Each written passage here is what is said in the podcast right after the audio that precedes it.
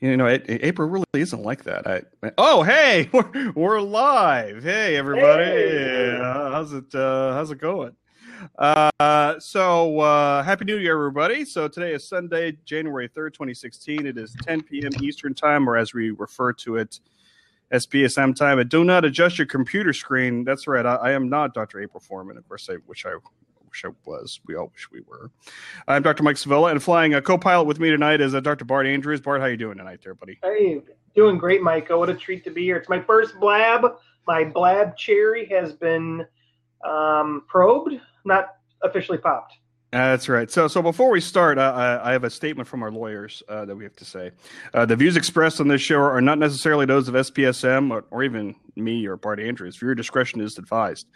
Uh, so, uh, uh, so we are stealing SPSM time slot tonight. We are either a, a mid-season replacement or we're like a bad spin-off show. What what, what do you think there? Yeah, I like spin-off. I think spin-off is great. We're like uh, SPSM uh, Minions. What do you think? Min- for, uh... Minions. I was thinking more of what was what was that after Happy Days? There was Joanie Loves Chachi. Do you remember that? Exactly. Yeah. So yeah. We're kind of like the Joanie Loves Chachi. Yeah, that's right. Uh, yeah. Yeah. Yeah. We're we're, we're not Bay uh, Night. We're like we're, we're Baywatch. We're like Baywatch Nights. Yeah, Baywatch Nights. I don't think we've got the breasts for it, but I think no. that with time we could work on it. No, no, we're not. We're not. We're not Mash. We're like we're like after Mash. After Mash, Trapper John. oh man, oh, it was a good show. Did you like? I loved that show when I was a kid. Yeah, yeah. Um, so, uh, so what are we doing this? Well, uh, our, our good friend April, who's who's with us and who we may let uh, chat later. Um, uh, previously on SPSM, uh, she said, "Hey, uh, go outside the box and do something for SPSM." And I, you know, contacted Bart and say, "Hey, we should try this Blab thing." And that's where we're at. So, so, so Bart, this is your first day on Blab.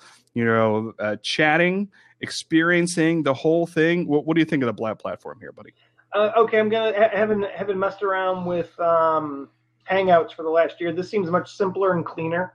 Um, and it was it, it just seemed it works really easy. It was easy to get on, no challenges.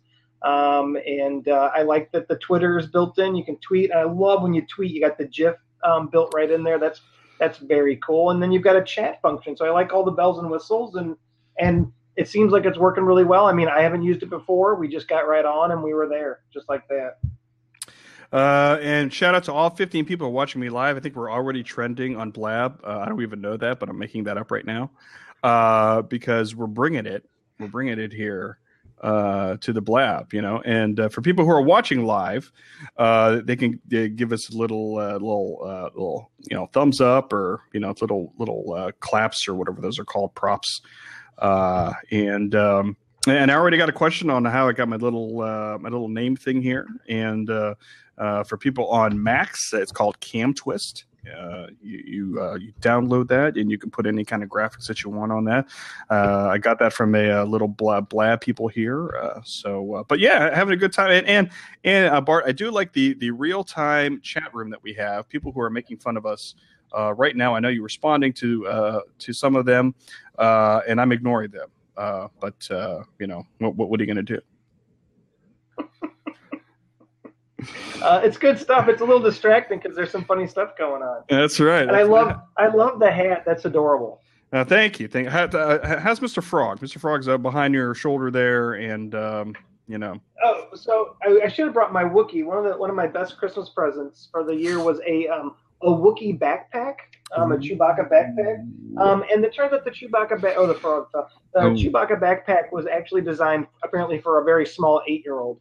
Um, but but that's okay because I did take the Chewbacca backpack with me to see Star Wars, and Chewbacca sat on my lap for the entire viewing, which was um, you know we could cuddle, and uh, and at times when Chewie would do things, I would hold up at the. It was really exciting. I should have brought Chewie in with me. I didn't. Yeah.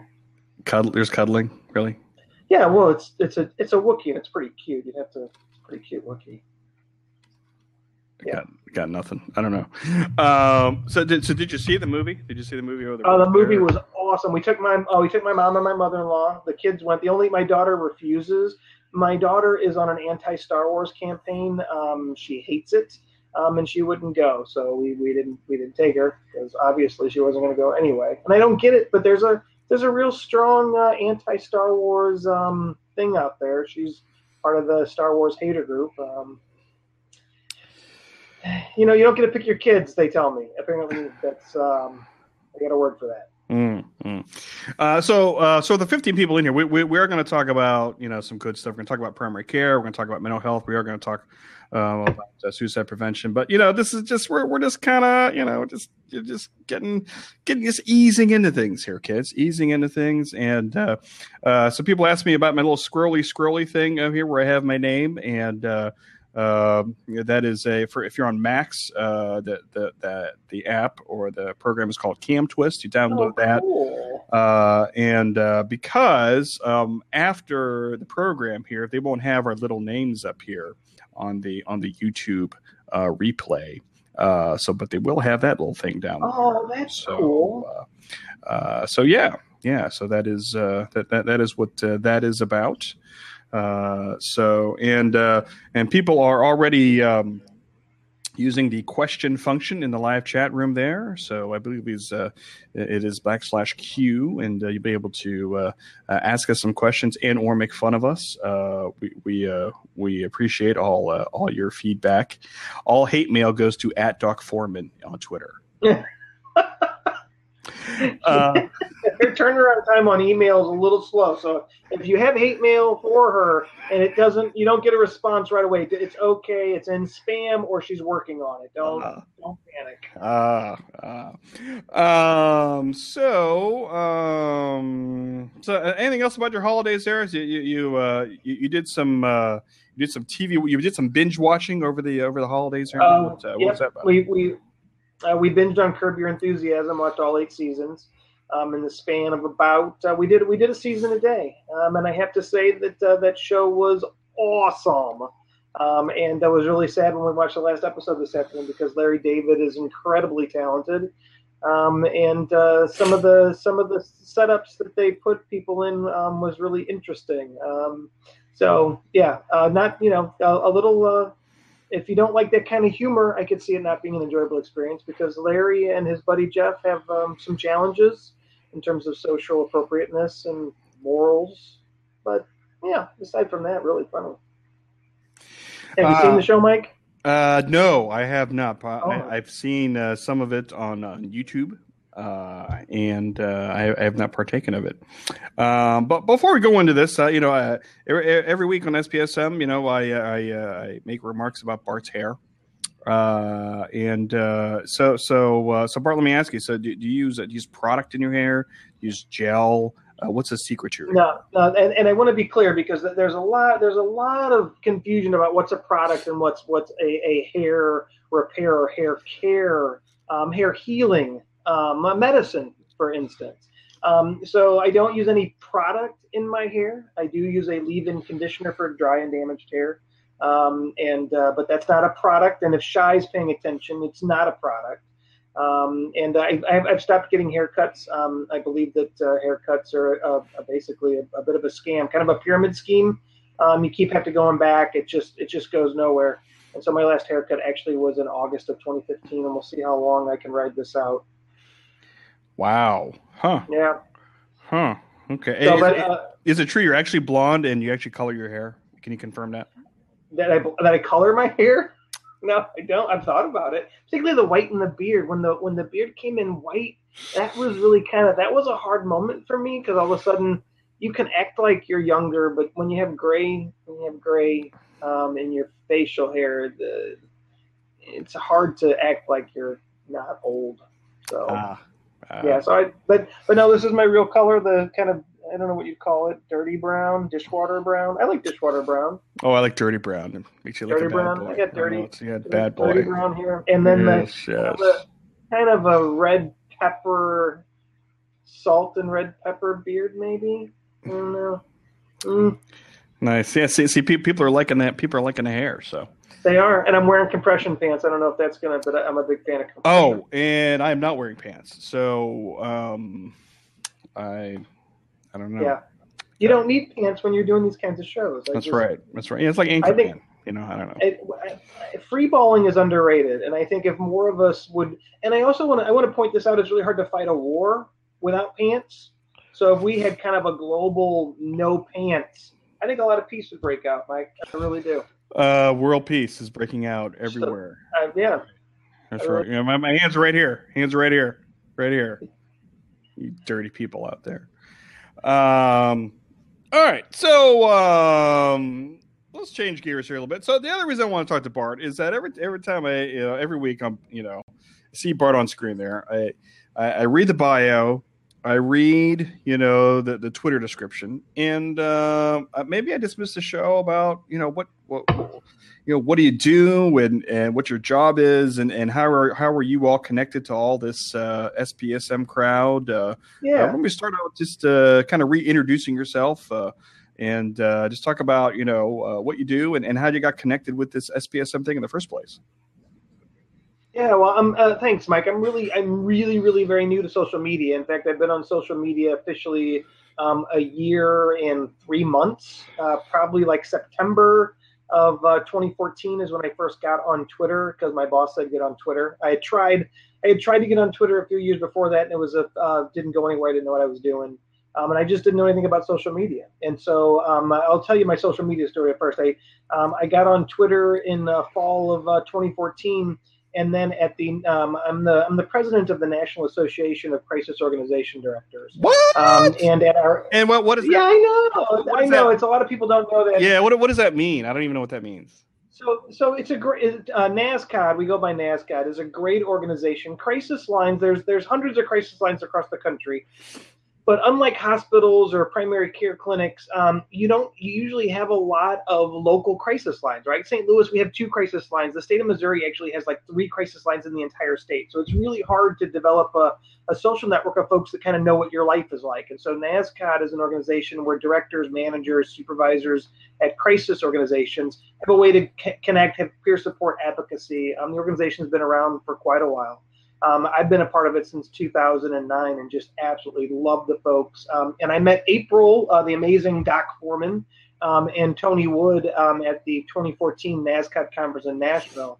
And that's where I, that's, where I found SPSM. I had no idea what suicide prevention and social media was. I didn't even really think you could use social media for suicide prevention activities.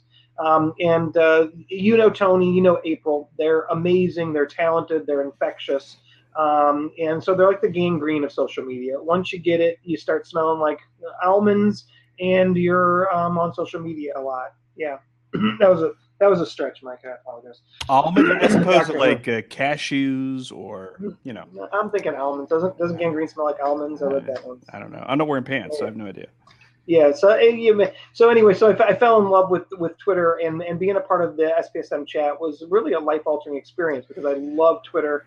I've learned so much and i think one of the cool things about social media that i've loved the most is it's a place where people can connect um, and and they connect across all kinds of different groups I've had more contact with people with lived experience of suicide, people with um, lived experience of mental illness, um, and have learned from them and their advocacy efforts, and and and being able to connect with other providers outside of the normal context of our jobs and structures has been absolutely amazing. So, like if you ever done if you've ever done um, uh, uh, BPD chat, um, that those those are just amazing experiences. So that's I've, I've kind of really kind of fallen in love with uh, social media the last oh year year and a half. Um, I, I, work in an amazing organization called Behavioral Health Response. We're a crisis agency in St. Louis, Missouri. Um, we originally started as the crisis line for the eastern region of Missouri, and now we've expanded in all kinds of other areas. My role there, I've done everything. I started as a phone clinician right out of my doctoral internships. I started working on the phones, evenings and weekends, mobile outreach, and I've just gradually um, uh, kind of insinuated myself in every nook and cranny of that place. And over time, um, I became the vice president of clinical practice and evaluation. So that's that's what I do now. And my primary focus is is fo- is looking at our clinical practices, looking at best practices, and and making sure that our, our clinicians are using the best techniques and skills available. Wow. And overseeing the and we, we're involved in a lot of research practice uh, and research projects with suicide prevention and follow up. Um, and so those are things that I'm involved in as well. So did, did that get, go all the way back to like even high school and college? You you were interested in, in this type of topic or related topics and no, huh? no, I was a, I was a definitely a late bloomer. Um, so uh, college, I really didn't know what I wanted to do. The first class that I actually got a decent grade in was Introduction to Psychology. Um, that would have been what probably 1990, fall of 1990. My first two years of college, I probably had amassed six credits um, from uh, four semesters of college work. The first class that um, I fell in love with was instructional psychology, and since at that time I was early in my own recovery um, from uh, alcohol and substance uh, use, um, psychology was something I just kind of really gravitated to. I really liked it. Um, I went into clinical psychology, um, the Southern Illinois University Carbondale's clinical psych, their experimental clinical psych program. Loved it there. Amazing, amazing uh, training program. But if you would have told me uh, what in uh, when I went into clinical psych in '93 that I was going to work at a crisis hotline uh, 22 years later, I would have. Uh, I, I, don't know what I would have laughed or cried hysterically, um, or a little bit of both. Um, I think one of the things that happened is that when I started working at BHR, was it was a crisis. Interestingly enough, I was at a crisis moment in my life um, for a lot of different reasons. Um, and ended up working on a crisis line. Now, I'm not advocating that people who are experiencing a life crisis should work on a crisis line, but in my case, it worked out pretty well. And I think one of the things that happened in crisis intervention work, Mike, that was really powerful is that I realized in a clinic, um, there's many folks with a with a mental health that are fighting mental health needs that never make it into the office, that never make it to the hospital. They there's so many barriers to care that we don't appreciate um, and don't exist often for medical care. And when I started taking phone calls every single day, right from the get go, I was talking to people who were having thoughts of suicide. And I had done a lot of clinical work before I worked at BHR. Um, and I worked with people at risk of suicide, but not that many. And it became very clear to me one, how intense the need was, how many folks out there were fighting thoughts of suicide. Um, it's a lot. Um, and I also learned that the training that mental health professionals get um, around intervening, assessing, intervening uh, with suicide is atrocious and really unacceptable, to be quite honest. And so that was a real um, uh, experience for me. I fell in love with the phone work. I fell in love with working with law enforcement, doing mobile outreach, being there 24 7, regardless of insurance, ability to pay, whatever, we could help people. That was very powerful to me. It's still very powerful to me. How long were you in clinical um, practice for? Um, so well, I was uh, BHR was my first job out of graduate school actually. So um, all of my clinical work uh, was was graduate school related. Started working in the clinic my first semester. Started seeing clients. Um, worked at the VA hospital at Marion. Had a practicum and then a paid internship there. And then my doctoral internship was at a community mental center in uh, in Tennessee. Wow! Wow! Huh? Yeah. And and, and then, so my, and then at some point you were you were like, oh, you know, I, I want to do more. I want to get you know it involved organizationally maybe doing some policy work and research at some point and and you felt like you, would be able to help more people doing that type of work? No it was a complete uh, mike it was a complete uh, it was a complete accident that i ended up at bhr actually the way it happened was uh, the summer that my doctoral internship was ending um, my life was uh, kind of going nowhere and going nowhere in a really really quick way. Um, and my wife sat me down at the table. We had a family meeting we had a family meeting, Mike. We'd never had a family meeting before. And my wife said uh, she's she's uh, she's a kindergarten teacher, but she should have been um, an attorney. And she took me through a series um, of very um, uh, intense questions. Uh, she asked me questions like, "So, what have you done in your dissertation?" Which was um, nothing. Um, she asked uh, wow. she asked what she asked what my plans were. What was I looking at in terms of postdocs and or post internship experiences? Um, and I said I had looked at some neuropsych uh, placements in Miami. There were some cool uh, behavioral medicine placements in San Diego. I wanted to go someplace warm. That's what I was thinking. Just someplace warm, sunny, nice. Um, she said, well, "Have you filled out any paperwork? Have you called them?" Uh, no, I hadn't really done any of that. She said, "Yeah, okay." She said, "Well, let me tell you what I'm doing." She said, "I've got a house, and I've taken my job back. My wife had given up her job to follow me around for graduate school and internship." She said, I've, I've got a house, I've got a job. And I was like, well, that's fantastic. and, and then, yeah, I know. And then she said, and if you want to live with me, you need a job. And, and she was very clear about the job. Um, it had to, um, as she explained it, um, they had to pay me money for the work that I did.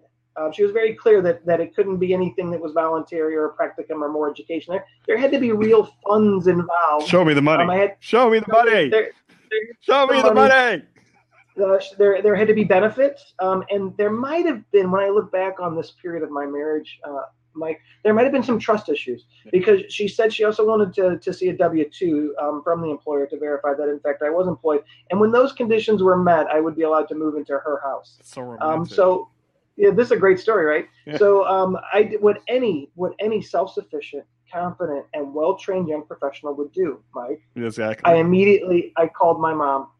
I'm, I'm like, wait for it, wait for it. Ah, there. I called I called my mom, and interestingly enough, my my mom had a friend um, who was a psych tech. My mom was a, a psychiatric nurse uh, for years, and uh, she had a friend that was a psych tech that had just gotten his master's degree and started working at behavioral health response on the crisis line. And he, and she said they're hiring, and I literally literally drove up instantly, called them, got an interview, drove up, interviewed, and got hired. I started at, at uh, BHR. Um, three days after I finished my doctoral internship, Wow. um, yep, left left uh, the Nashville area, packed my stuff up. I I was left in Nashville. My wife moved out first into her house. Um, I was left with one of the dogs, one of the cats, a blanket, a TV, and instructions to make sure that the apartment was um, ready to get our deposit back. Um, and then I started work at the I started work at the crisis line um, right away because I uh, without working at BHR I was about to be homeless and divorced, so it seemed like a pretty good option at the time. Wow. So that's my yeah. That's that's the kind of strategy that goes into my career decisions. Wow. Well, just like I said, every, every superhero has an origin story. So there you go. Like uh, that is uh, that's fascinating. That's a good yeah. That that's that's how I ended up at BHR, and it was it's kind of one of those for me a God thing um, because I fell in love with the place immediately, and it turned out um, to be a perfect fit for me. I love crisis intervention. Um, What- and what do you- enough, you know, well, what, what what do you love about it? Well, the, the the thing that was the thing that was most attractive to me at first was that um, I don't know about you, but a lot of clinicians I was horrible with paperwork, right? And when I was in Tennessee, there was back then they had TennCare, so there was this managed care system and all the forms and the different things we had to fill out to get paid. There was so much paperwork and so much stuff. The cool thing about crisis now it's quite a bit different now in, in 2015 than it was when I started in '98. But the cool thing about being on the crisis line was that one, it was exciting, it was fast paced. Two, when at the end of your shift you were done, right? You were finished. Your paperwork was done. Your notes were caught up. Done. You walked out. You were you were finished. So there was the combination of the adrenaline rush and really, and also really being in a connect with people that, that you wouldn't be able to connect with otherwise. And you you you walked out and you were, you walked out. You were finished. There was nothing else you needed to worry about other than going home. And I I love that. Now that that only lasted for me for a couple years before I got into management. Um, but that that combination. The other thing that I really liked about crisis intervention was you, there's no conditions on it. That that it's kind of like emergency room medicine, right? People can just come in and and you're just there. That all this other stuff goes out the window. All the other things that all the paperwork that people got to fill out, all that other stuff that all those things that get in the way. When that phone rings and you answer, You're focused You're on instant- them. you're just instantly in the middle of this thing Yeah. and and and what's really amazing about it is that people are often telling strangers over the phone things they haven't told anybody in their life right so there's this there's this safety and this comfort of the anonymity and the ease of access. And i think when i trained my staff one of the things we asked about suicide one of the things i like my folks to take a minute and, and when someone answers that question and they uh, when they say yes i'm having thoughts keep in mind you may be the first person that that person has ever said that to. It's probably the first time that person's ever said that out loud to another human being. There is an intimacy and a power in that moment when someone who is struggling with thoughts of suicide finally takes that step and, and trusts another human being enough to say i'm i'm thinking about suicide that that's an incredible moment um, and and it's it's I'm so grateful to all the crisis line folks all over the country that are out there doing it right now while you and I are talking. There's people all over the country on chat, on text, on crisis lines um, that are the lifeline for folks right now. The only person in the world that they can tell, yeah, I'm, I'm thinking about suicide and I don't know what to do. And there there's something about that that's very powerful. Uh, yeah, a great question from Jimmy here. Uh, how do you recharge your battery? Do you get burned out dealing with this level of intensity all the time? Uh, thanks, Jimmy. It's a great question. You know, that is a really, really good question. And self care is a huge issue that's getting a lot more attention. Um, um, as I look back, I'm going to be honest, as a manager, my self care is a lot worse than it was as a clinician. Um, uh, for whatever reason, I was hardwired um, for that sort of thing much better. I thrived on it. Um, the only, the only, the only issues that I really had is that early on, and I don't know for folks that worked in ED, if you've ever rushed through a case, there were some times early on when I rushed through and and and didn't have the outcomes that I would have liked. Um, and so I learned within the first six months of being on the job, my biggest self care technique was slowing down and just being with the person. And if that meant staying there as long as I had to, um, but when I left, I left with a clear head, right? So one of the things, my big self care that I had to learn for myself was get it right the first time, stay with the person, do the best you can, so that when you walked out the door, you really could walk out the door. So when when I was a clinician on the phones a lot, and I'm not anymore, but when I was a clinician on the phones, that was never a big deal. The cases that sat with me were all cases where I felt like I rushed. Um, and when I started coaching myself and working myself to slow down and meet them where they were, and not not worry about the clock, not worry about the clock, that wasn't an issue. Um, I think watching the, the the folks that work at BHR now, um, one of the things that I see is that it's so hard um, when you're. It's very vulnerable being a crisis clinician because you're talking to people at often at imminent risk of suicide, and sometimes you have no way of knowing where they are. You can't find them, right? And and so you, there's this tremendous sense of burden um, that you can feel. Um, and and the other thing that is really hard, and I, I learned this early your best is your best, and no matter which choice you make when you're working with somebody, you don't know if it's going to work or not. Right. You don't know. Right. You've got no way to know. You've, so you've got to learn to be comfortable with that ambiguity of outcome. And what I see with with um, new clinicians is that that giving up certainty and and knowing that you can do the best you can and still have a bad outcome, it can be really draining for folks until they get that sense of, hey, I've got to really, I've got to be comfortable with the choices I make and the interventions I'm doing. Um, and so when I watch folks, one of the things that I've been really working with the clinicians in the call center recently is about how um, you're always doing the best you can. And you, yeah, you could have done this differently here, but there's no way to know that if you would have chosen X, you know, X instead of Y, that you would have gotten a better outcome. We don't know that. We really don't.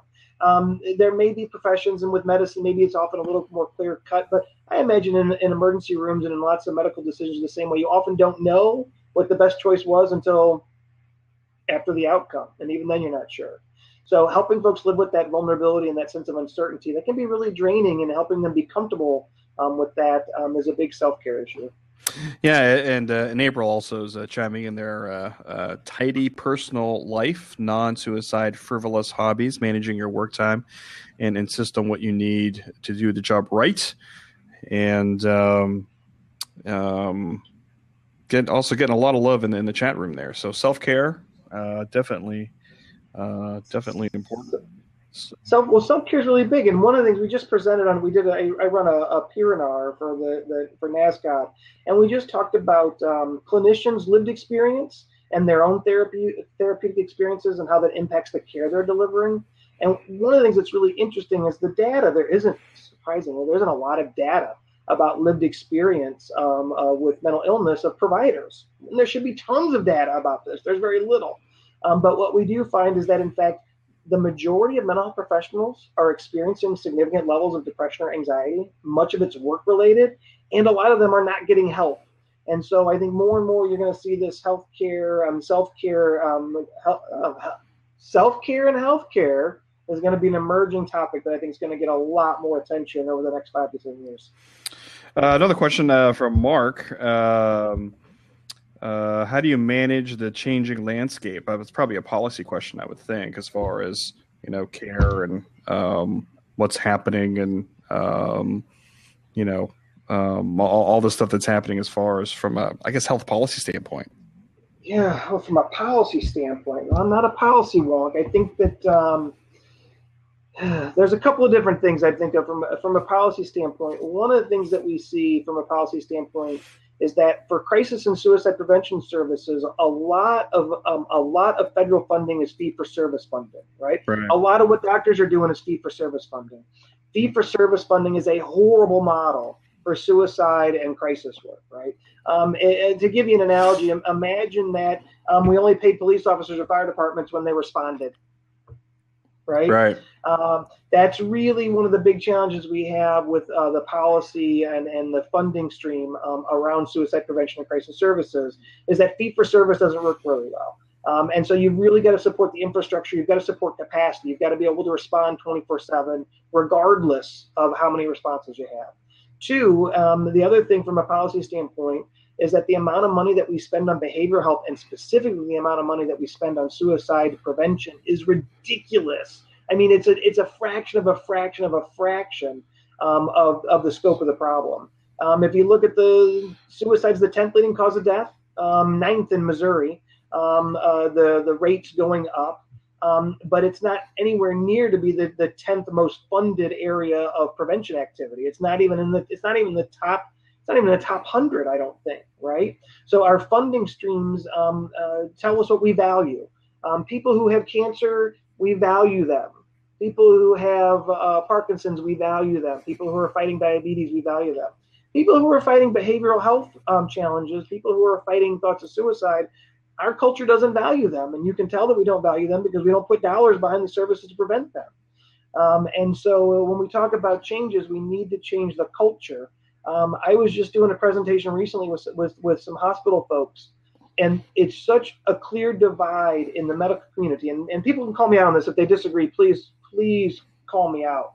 Um, but you have your real patients and you have your behavioral health patients. They're they're they're complete separate groups. Um, and when they walk into an emergency department, they get treated very, very, very, very differently. Um, and and interestingly enough, I think that's to the detriment of everybody involved. I think that the the medical professionals um, don't feel good about the job they're doing, and then they compensate for that in really weird ways. Um, and I think that the folks that are getting care um, that are fighting some severe behavioral health challenges um, are often getting really, really um, poor care when they when they reach out for help. And I think a lot of that's based on prejudice and discrimination, and a lot of a lot of cultural stuff that that makes it really difficult to to provide care. Uh, I was scrolling back here. Uh, somebody wanted to know if you're still married. yeah, everybody asked that question. I don't get it. Yes, yeah. Uh, we just we just actually celebrated um, our 21st uh, wedding anniversary. Wow! Congratulations. Uh, yeah. How does... When I tell that story, people ask that all. I don't get it. People ask that question a lot. Are you still married? Like they're they're shocked by it. Well, I mean, how, how does she put up with you? That's that's a big question. So I don't know. Uh, yeah, I get that question a lot too, Mike. I think that um, I think that uh, yeah, I'll ask her. Um, and get a sense of maybe true love. Um, it, it uh, and, and, I get I get this question a lot too. So, so d- d- does your wife um, either know or understand that you are a, a internet superstar and that you talk into a computer every Sunday night? No, you know the kids they all make fun of me, and my wife's a super huge Twitter. She's got like nineteen thousand followers at this point on Twitter, so I'm I'm considered I'm considered a a, a, a very minor um, social media celebrity um, in this family. Um, my son's huge on Instagram. When they're bored, they get on my Twitter feed and make fun of me. So that's, that's no, I'm not kidding. I, I, I, wish I wish I was making that up, but um, no, if they're if they're all sometimes they're just for uh, giggles. They'll get on and they'll they'll see what I'm posting and they'll laugh. So there, that's my life at home. Wow. They ground me. It's grounding, Mike. It's grounding. Well, what, what, what does your wife tweet about? What's your what's her topics? She's in the funny kid crowd. I don't even know. It's comedic. They give each other trophies. They're and they are they are very talented, very clever folks. And here's what I was. I'm gonna I'm gonna give my big. I'm gonna give my. Little I'm gonna get on my. Uh, I'm gonna get on my soapbox. Um, uh, mental health and medical professionals are some of the worst tweeters on the planet because we don't get the retweet, right? I don't, I don't know. We're stingy with the retweet. So um, when you go into other um, uh, Twitter networks, they literally retweet each other constantly because they want to expand the message. They want to get the word out. They want other people to see this is funny or this is important. And you'll see tweets getting, you know, hundreds and hundreds and hundreds of retweets. Um, in the in the particularly on the behavioral side, um, getting retweets is really a challenge. Um, you'll you'll see a few things cycle around that get some attention, but people don't. I don't know what it is. I don't know if they're afraid that if they retweet that the phone's going to explode, or I'm not exactly sure what the, the reluctance to retweet is. But it's we got a real problem. They don't quite get it. You know, I, I don't I don't know about that. I I, I, I, I try to retweet.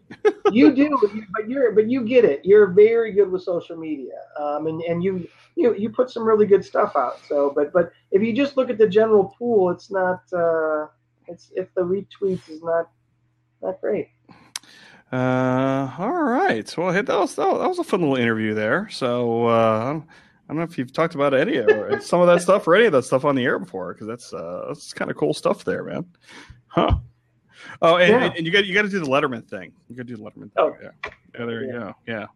Yeah. But this is when this is when when Foreman is uh, is monologuing. I'll do this because I don't I don't really have much else to do, and so I'll go into the Letterman mode because I've got to I got to at least contribute. Yeah, well, what, what, yeah. What happens when she goes into a big monologue and then she just like throws to you, and you're just like, and you're like, and you you're half paying attention to what she's saying. But what, well, how, how, do you get uh, out of that, man? It's well, uh, sometimes poorly. Mike would be my answer to that question. I don't, I don't, I don't handle it. I don't handle it great because it's because she's saying wonderful things. The other thing that Foreman does though is she'll start getting me misty eyed. So when when she starts connecting with a piece of information at an emotional level, and and she goes on these eloquent, um, um, I don't want to call them rants, but they're kind of ranty. They're eloquent rants. Um, I, I get a little choked up as well, and so I'm kind of battling a bunch of different things, and then all of a sudden, it's it's hard to know when she's going to run out of steam. I, I try to look at the corner of her eyes to see if I can get some clue as to what's going on, but it, I haven't found a strategy that tells me when exactly the monologue is going to end. So you gotta, you gotta. It's like it's like riding waves. You just, you just gotta hang tough. You know that that is such a politically correct answer. That that that's an answer of of a, of a valuable sidekick right there. That's uh, that's uh, that, that's what you should say because because uh, we're scared of her basically. Um, and you haven't even been on the pre-show, Mike. I mean, it, no, I'm, I'm not allowed. I'm not allowed. Uh, I, have been uh, I, have been banned from the pre-show. We'll, we'll get into it later. Uh, well, there's a circle of trust around the pre-show, and I can't say too much for fear of my own personal exactly safety. Right. Yeah. I can say that sometimes the pre-show, if Tony was on, I don't see Tony. He can help us out because Tony's a little braver than I am. Uh, yes, yes. I, I, I, I wish I could just go into the pre-show and just like not see anything. I would just like go and uh, I, I, get my milk duds and I get my popcorn and my glass of wine and um, that uh, that's all. I don't even need to say anything. You know, just be like, uh, yeah, be like, yeah, what, whatever. You know. we should. That we should. The the pre-show would be fantastic. And I have to say, it's so nice that you're doing this tonight, Mike, because I was definitely an SPSM withdrawal. The first two weeks, it was nice to have the break, but I started feeling really lost midweek this week. That's right. So, yeah. That's right. Uh, so, so people want to get in. Uh, well, well, I'll let people in in a little bit. Um, so, so people who don't know me and and Bart, feel free to ask me questions uh, uh as sure. I kind of describe myself here. Uh, so, I, I, am a family doc, uh, and I work here in northeastern Ohio. I've been here about 15 years. born and raised here in northeastern Ohio. Um, my parents are still in this area, and my in-laws are still in this area. So it's nice. Holidays are great for us. Uh, got to see them. It was a good time. Um, and uh, you know, I, am a primary care doc, and, and, I am kind of in a semi-rural, semi-suburban type county. Um, we have one psychiatrist in this county. We have zero psych- psychiatric beds uh, in this county. Uh, so it's people like me, primary care, who does a lot of the mental health uh, uh, care in this county, and that's kind of how I was drawn to um, SPSM and uh, and mental health because I relate to a lot of the topics that, that you guys talk about. Um, uh, I got to meet April and, and, Tony. I think I think it's been maybe about two years now. Uh, we were at a, a, conference together. We were tweeting it out. We were tweeting it out so much that we got in trouble for it. Um, and uh, we've been uh, collaborating uh, since then, doing little projects here and there uh, and it's it's been great uh, learning. Uh, it's been great for me learning more about about the suicide prevention uh, community. Um, I had no idea um, that you guys have a small community, but it's very vocal. It's very passionate. Uh, and there's people who I've never have met uh, who are doing projects that I would have never thought about doing, talking to survivors, telling their story.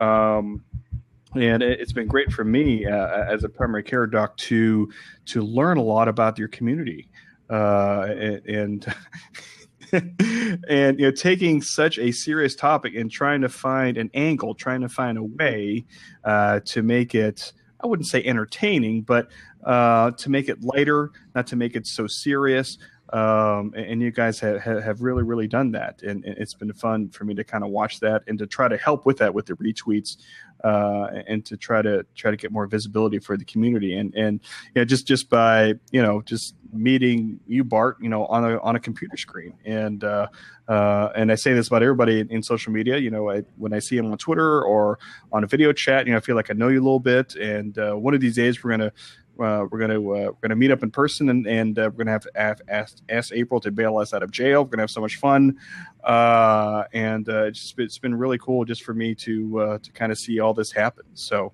Um, yeah. I don't know if you, if you have questions for me as far as. I, well, I do because because I've been I've, I've been following you on Twitter for a while, and every once in a while, um, uh, when you're at conferences, you're a great live tweeter. So you're really good at live tweeting conferences. And so even if it's a conference that isn't doesn't necessarily fall in my wheelhouse, that you do a good job and I get sucked in really quick. Um, how did you get into social media? I mean, when I think of primary care physician um, and and your social media savviness and how much stuff you do on social media, those two don't naturally connect for me. How did that How did that happen? Yeah, that's a great story. So uh, I started blogging. It's it's it'll be ten years ago this year, uh, if you can believe that. Um, I was uh, I was sick for a week, uh, and I was driving my wife nuts. Uh, and actually, I was uh, more drawn a little bit more towards podcasting because, as you noticed, Bart, I have a face for radio, and I've always wanted to kind of be on the radio. Uh, so uh, so I started listening to podcasts, and then uh, I then I was like, oh, you know, are there um, you know what are these blogs? Because I think it was during a, some kind of political cycle where they were doing a lot of political blogs, and I'm like, oh, are there any any doctors out there who are blogging? Um, and uh, this was 10 years ago. Mm. So the culture 10 years ago um, was for everybody to be anonymous uh, when you're blogging, especially when you're a physician. So they had names like Panda Bear and Grunt Doc. Uh, and uh, uh, the cool name that I took was Dr. Anonymous uh, back 10 years ago. Oh, cool. Uh, and so back then, 10 years ago, I, I, blogged about stuff that you should never blog about now. I talked about patients. I talked about attorneys. I talked about insurance companies. It was basically a venting type platform. Uh, and then the first two years when I started blogging, uh, people started getting uh, in trouble for it. Uh, people started getting fired for it. Uh, people started figuring out that hey, this is not a cool thing to do. One of the uh, the, the, noted cases at the time was a, a pediatrician who was blogging about his malpractice case during the trial. Uh, so it was a great reading. he was making fun of this person and that person, but they found out during the trial that he was blogging. Uh, and in this kind of Perry Mason television moment, you know, they said, "Are you Dr. Flea?" which was his name at the time. He said yes, and then then the case was settled. And then you know, anonymous blogging was kind of sending ripples through the area there uh, at the time, and it was huge controversy, as you can imagine. Uh, wow. So so I almost quit because I'm like, well, you know, they're going to find out about me because you know my my my town doesn't know it. I live in a small town. My my hospital didn't know I was writing. My practice didn't know I was my writing. My wife didn't know I was writing. Um, but uh, a lot of my readers were like, hey, you know, Dr. A, uh, you have to, I mean, we, you'll figure out a way, you know, we, we like how you write, we like how you express yourself. So at that point, I kind of shifted uh, to talking about more hot topics, more about uh, health policy, uh, to be more promotional about health, um, especially when it comes to things that I'm passionate about, especially like immunizations, how immunizations do not cause autism. Um, you know, flu shots don't cause the flu. A lot of primary care type topics, uh, because I, I really thought that you know, uh, medicine, you know, was really behind the eight ball when it came to vaccines and autism. People like Jenny McCarthy, you know, were on television, and we weren't, as an industry or as a profession, ready for that. Uh, so I took more of a proactive approach. Um, in my writing and, and, talking about primary care topics, including mental health. Um, and, you know, I, I, I, talk about now, you know, how we need more funding for a lot of these things, how we need to value the primary care doctor, uh, you know, not only mental health, but primary, you know, primary care physicians as well. You know, we need, we need more funding. We need better funding. Uh, and it shouldn't be all those stupid specialists. well, you know, I love you specialists, but come on, you know, give it up. You know what I'm saying? Uh, and then uh, then at some point I started experimenting, doing a little bit of video, doing podcasting, doing writing. Um, and then at some point, people asked, started asking me to go to conferences and, and talk about why physicians should use social media. Um, and there's still a lot of physicians who are still hesitant about it. Uh, you know, understandably, you know, they're they're concerned about liability, they're concerned about patient privacy, uh, they're concerned about getting in trouble. Uh, a lot of them want to get paid for it, um, and it's not there. Um, so there's a lot of hesitancy from it. A lot of uh, uh people associate social media with their electronic health record, which they hate. Uh, so why do you want me to go back on the computer? Because I've been already on doing my charting for you know nine hours or whatever. Why do you want me to do that?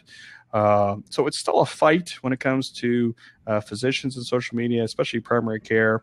Uh, but but we're getting we're getting a little bit better. Uh, a lot of my uh, family medicine uh, colleagues, uh, we have a little group that we call ourselves Family Medicine Revolution, Uh, FM Revolution on Twitter, and uh, we talk about the value of primary care, the value of a of, of a family physician, uh, and we're trying to educate the public on that too. And that's been fun going to conferences, not only talking about advocacy issues, but I also like as you have you seen there, Bart. I mean, I like talking about clinical issues. You know, if there's a latest drug or medication that's out there, if there's new recommendations about things like obesity or cancer recommendations or that type of thing, I like to educate people about that. Um, you know, because well, what I tell docs when I when I talk to them is, you know, if if we as physicians, you know, don't don't do this for our patients, who's going to do it? You know, we're gonna we're gonna let you know people like the uh, like the attorneys do this, or other advocacy groups who don't like physicians do this. Um, are we going to like let celebrities educate people about health?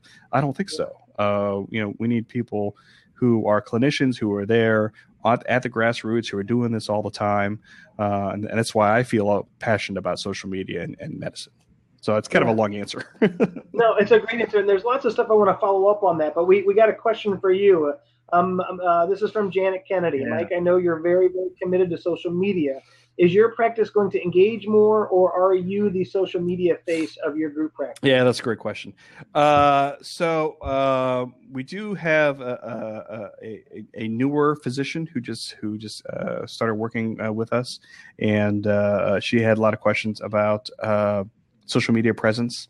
Uh, so yeah, so it's not going to be me. It's probably going to be me and this new physician. Uh, the the older physicians, the more veteran physicians, um, that um, bring up the, the same hangups as far as no time and and uh, patient privacy and not really understanding the medium, which I really uh, which I understand.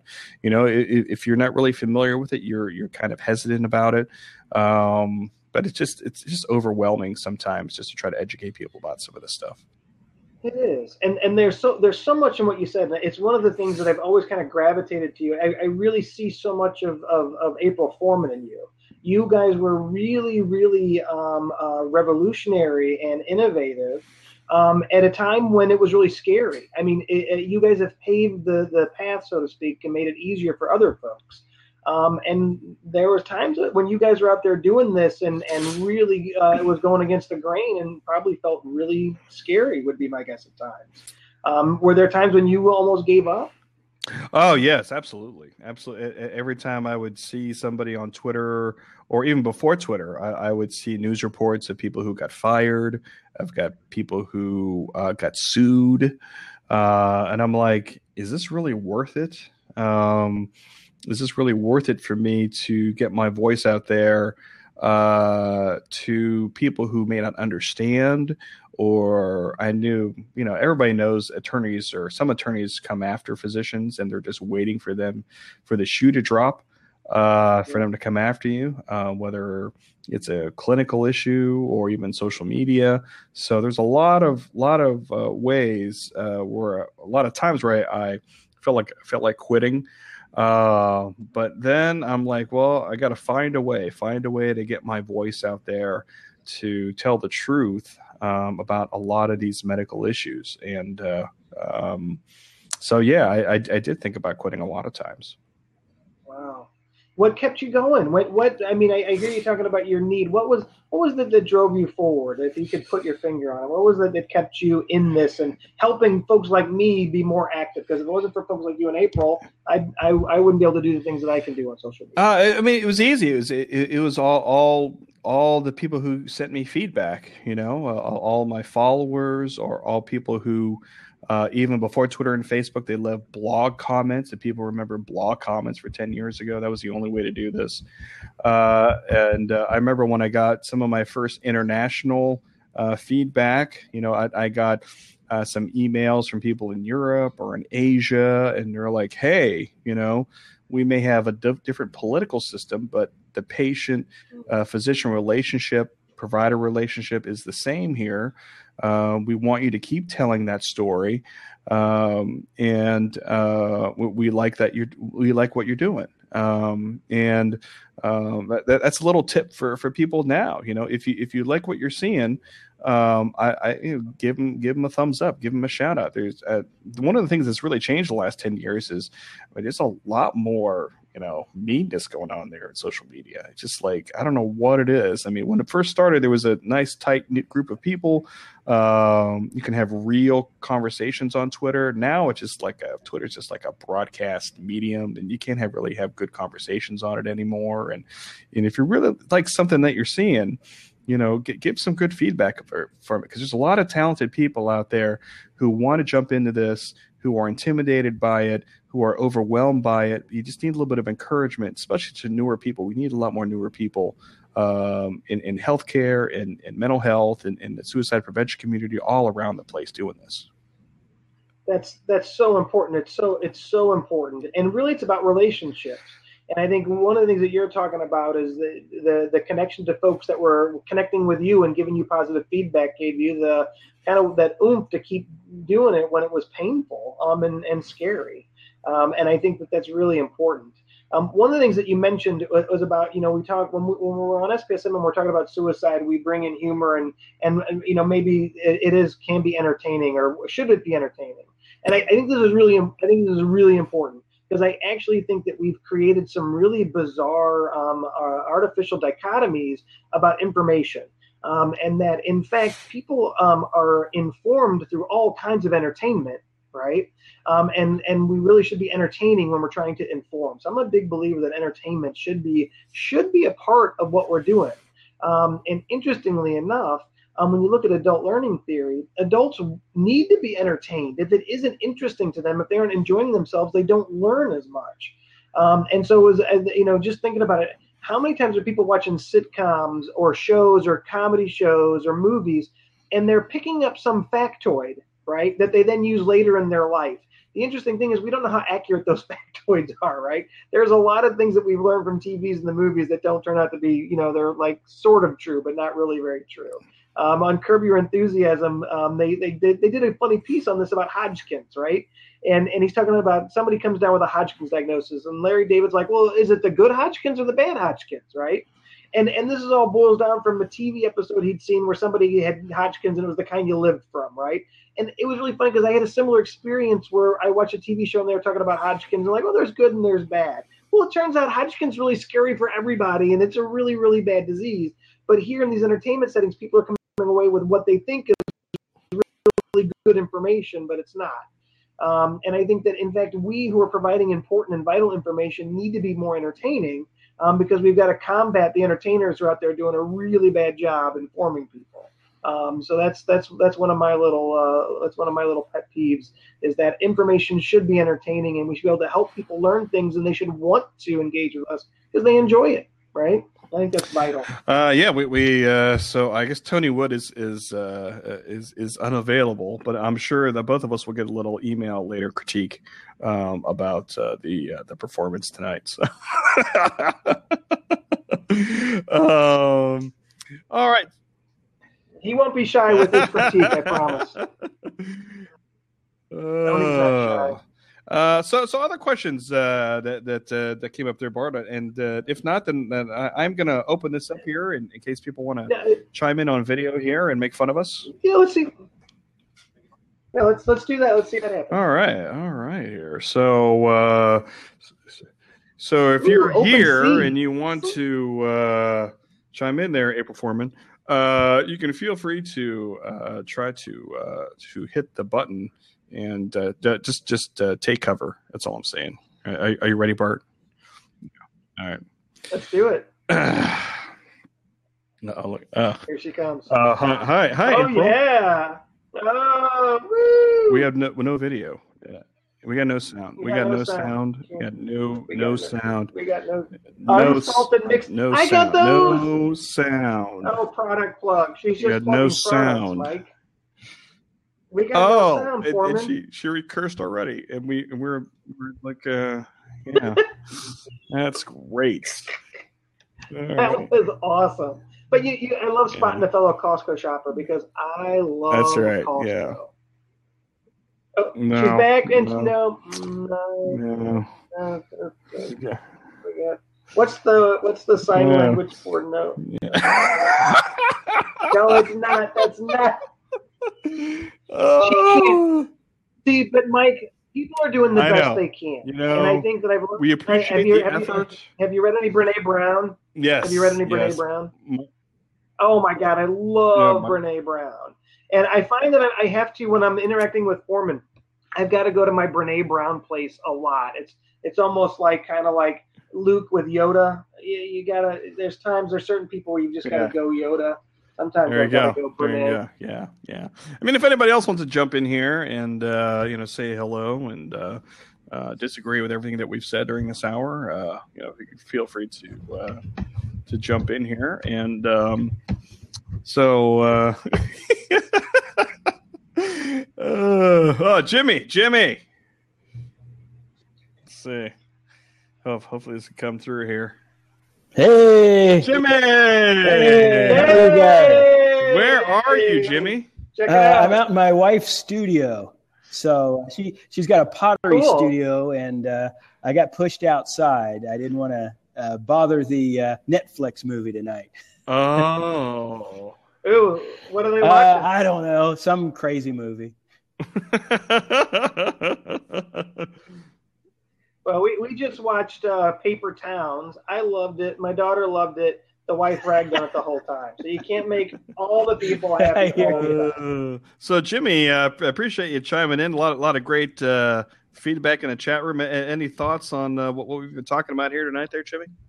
Well, I thought you know I was putting myself in in uh, uh, Bart's position about uh, you know where you just have to at least in primary care and and Mike you've probably uh, been in the same uh, arena is that uh, uh, for the first 15 plus years of my career, I did everything hospital, nursing home, outpatient. And I finally had to trim it back about five years ago and went outpatient only.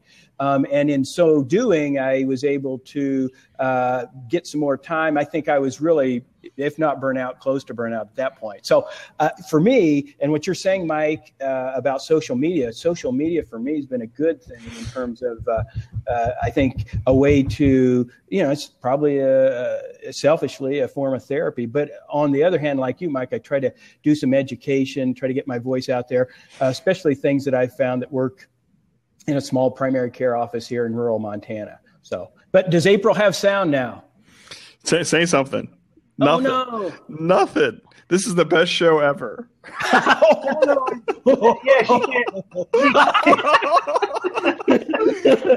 well, it's probably a good thing that she doesn't have sound because we only have like 30 minutes left, and 25 uh, would be just boom. Hey, I'm gonna, boom. I'm gonna hop off oh, you guys, but this was a fantastic show. Great interview. Right.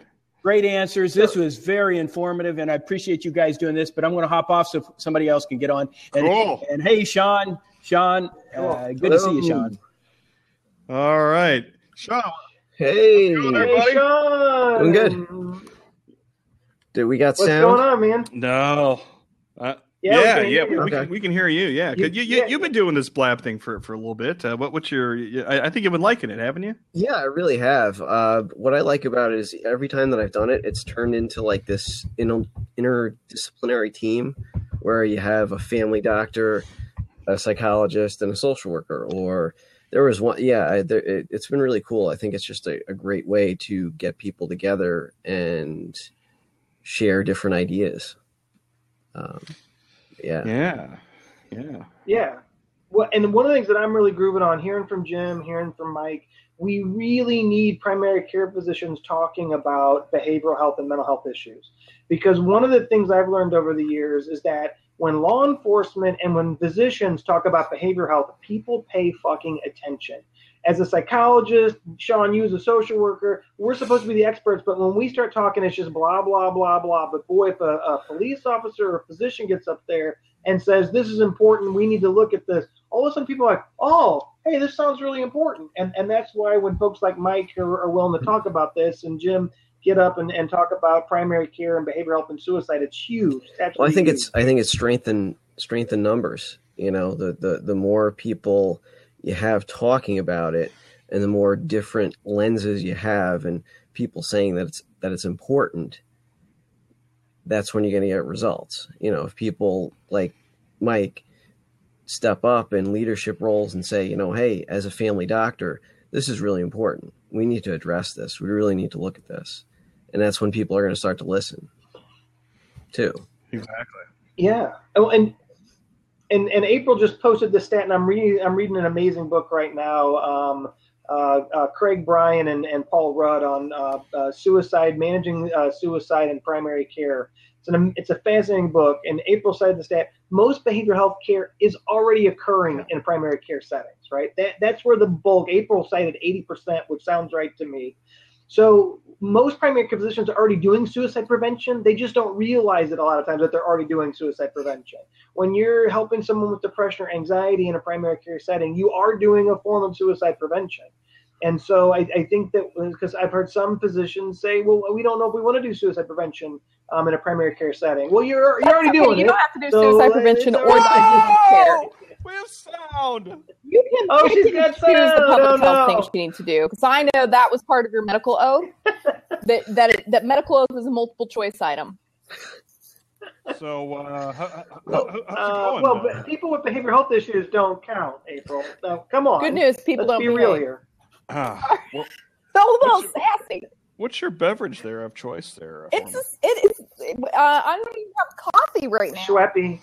Sh- sh- like the- uh, Schweppy's like the poor chicks Oh my um, carbonated gosh. water. It's kind of like the Uh, it's like the uh, we'd call yeah we'd call that hoosh So this, is the, this is the official Yeah. after show. Uh, so you can feel free to uh, curse uh, as much as you like. Uh, I, I don't so- know when I don't feel free to do that, Mike. I'm trying to figure that out. Oh, I see. I see. Huh. Is this thing on? Uh, there, there was a, a, re, a recent a recent study came out showing a, a, a relationship between the use of uh, um, profane words and intelligence. Um, I think smart people fucking cuss more fucking often is what I- I, I- fucking You're going to be an oozing, pestilent asshole with greasy discharge, and you should, y- y- yeah. I did well on the SAT. Okay, I think that, I think that my blab cherry has been perforated Uh, let point. me. Uh, It's a cream for that, but I'm some gonna- primary doctors don't choose to drink it. You're freaking no, like out, no, April. You're I'm just. okay, Uh, Mike, let, let, let me just go let me just uh, hit stop, and then we can continue.